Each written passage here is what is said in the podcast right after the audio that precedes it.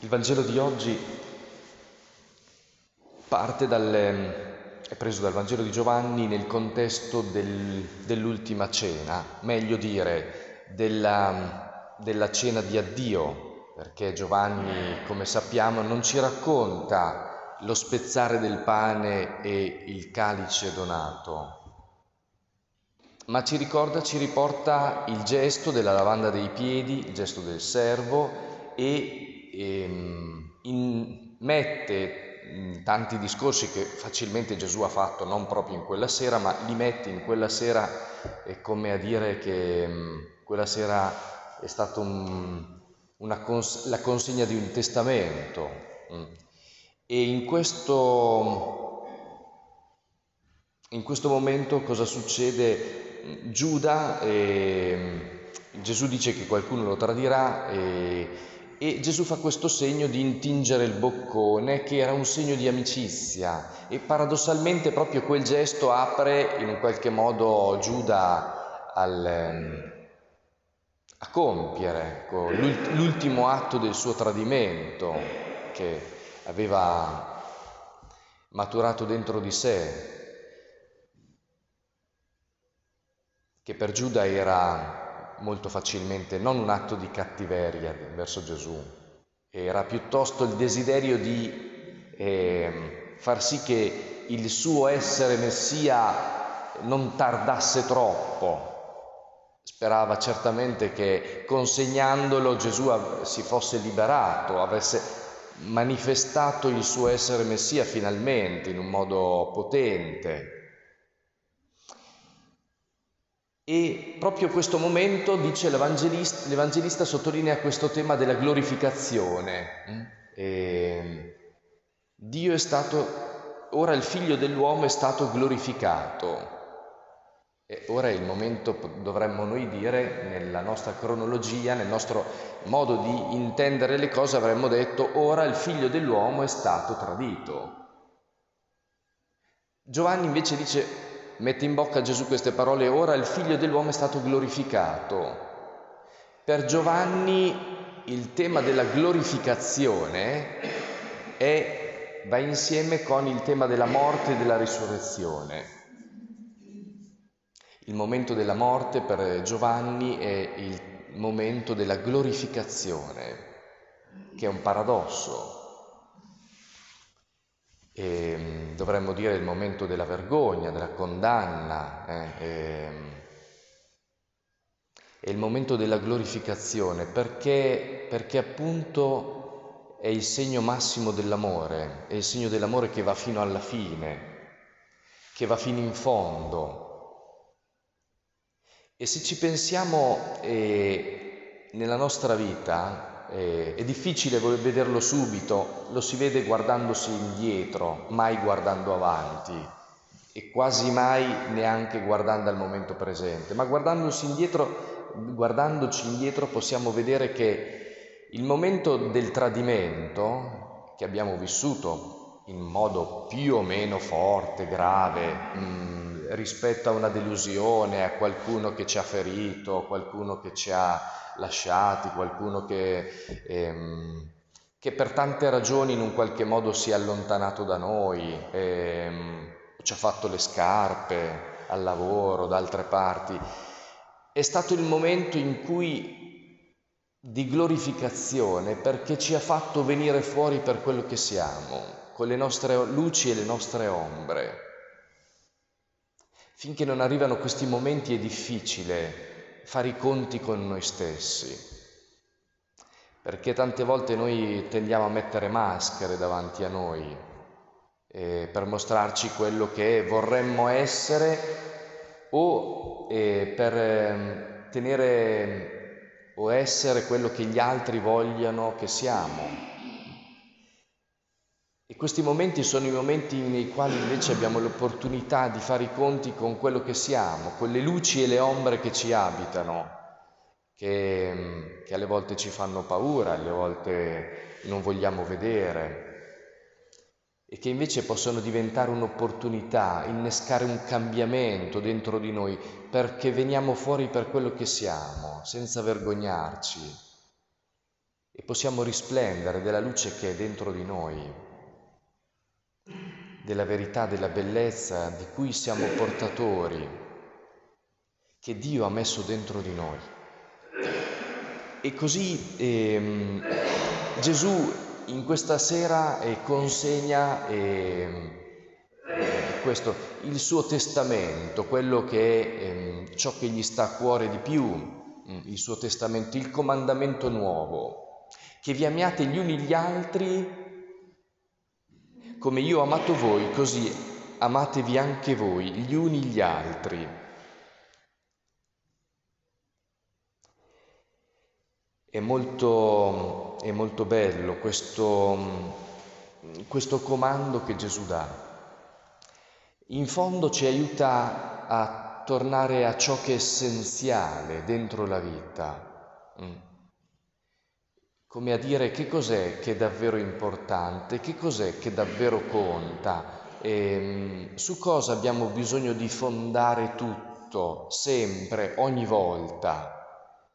Perché eh, è vero anche che la vita presentandoci tante situazioni diverse, cose da fare diverse, relazioni, e tante volte il rischio è quello di smarrirci, di perderci dentro queste cose che ci sembrano tante volte l'una eh, in contrasto con l'altra eh, e per cui ci sentiamo a volte un po' tirati hm? nel fare una cosa, l'altra, per quello, per quell'altro. E, hm, cos'è che tiene insieme tutto? Che cos'è che Gesù in fondo ci consegna e siamo chiamati a vivere? Una cosa sola, amatevi gli uni gli altri. Questo ci, è veramente una, è una rivoluzione quella che fa Gesù, perché questo è qualcosa di essenziale, di semplice e di, di molto semplice. Avevano trasformato la fede in Dio in qualcosa di, di pesante, pieno di regole, di norme, di riti, e a volte rischiamo anche noi di fare così.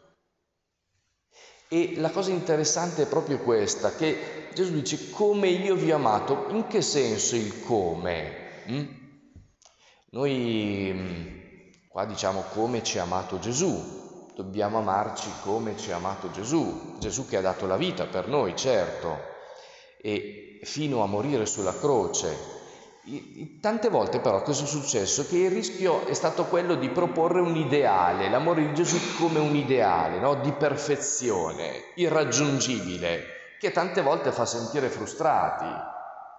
Perché? Perché dovresti sempre amare di più, e poi sempre amare di più come Gesù, come appunto fosse un ideale astratto.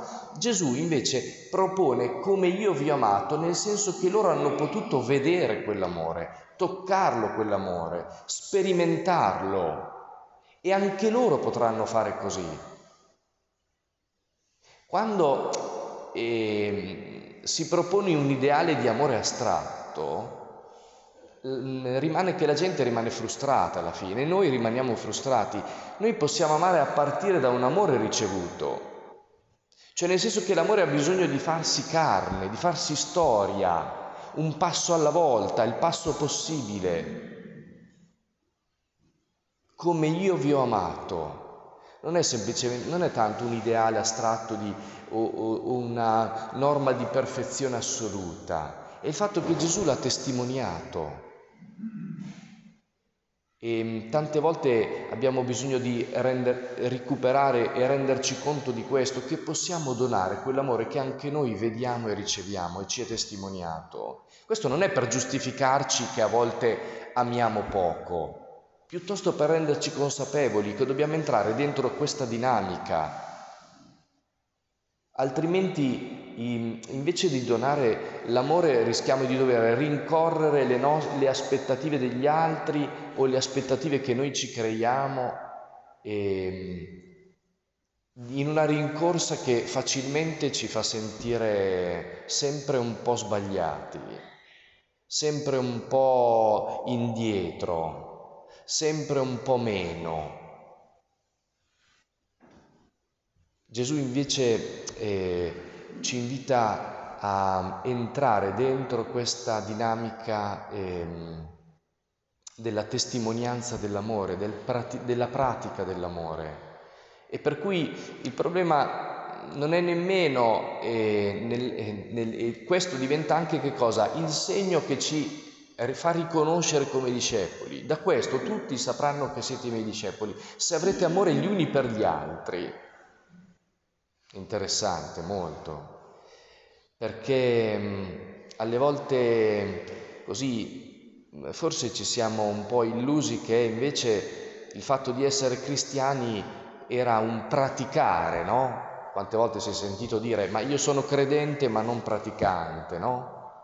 E come se il cristiano vero fosse quello che pratica, nel senso che però pratica nel nostro immaginario di comunicazione cos'è? Pratica nel senso che vai a messa, che fai quelle cose religiose che in qualche modo la tua fede ti dice di fare. Ma Gesù invece eh, capovolge, dice come io, da questo sapranno che siete miei discepoli, se avrete amore gli uni per gli altri. Qua non si parla di confessioni né religiose né ecclesiastiche, politiche. È molto rivoluzionaria questa parola di Gesù. E allora diciamo perché noi veniamo a messa, perché facciamo anche qualche, questa pratica religiosa, non come un merito per cui dire, possiamo vantare il, eh, la tessera per cui siamo discepoli, no, è un aiuto e veniamo qua perché ci aiuta in questo tentativo di maturare dentro l'amore. Questo sì, lo facciamo perché ci aiuta, ne abbiamo bisogno. Allora eh, ci rendiamo conto che eh, la cosa importante non è tanto il moltiplicare delle liturgie, ma che le nostre liturgie, il come, cioè che esprimano una preghiera vera del cuore, che le, ehm, che attraverso le nostre liturgie, i nostri momenti di preghiera, i nostri, i nostri incontri eh, passi e maturi questo amore. Altrimenti diventa qualcosa che, che blocca. E in questa testimonianza eh, di discepoli siamo richiamati proprio a questa, a questa bellezza, a questa semplicità se avrete amore gli uni per gli altri. Proviamo a pensare come potremmo applicarlo dentro le nostre realtà di coppia, di amicizia, eh, di lavoro. Eh? E tante volte cosa succede? Che noi invece mettiamo prima eh, l'idea del se tu fai certe cose, se tu continui a fare quello che ho fatto io con i figli, se tu eh, allora ti riconosco come figlio, c'è un po' un non detto, no? Che ti riconosco come moglie, marito, amico, se fai certe cose, che facilmente sono quelle che noi ci aspettiamo. Gesù in questo ci rende molto liberi. Se avrete amore gli uni per gli altri e dentro questo amore c'è una creatività, c'è il rispetto della diversità dell'altro, della sua libertà, che non chiude, non blocca, ma apre, dilata. Chiediamo allora al Signore che ci doni questa, di accogliere questa parola che è una parola eh, potente e che dà molta leggerezza, perché ci invita così a lasciarci guidare dal, dal vento dell'amore, eh, senza eh, così Mm, lasciarci bloccare da quelle sovrastrutture che, mm, che invece di favorire l'amore lo bloccano, lo chiudono, lo, mm, lo paralizzano.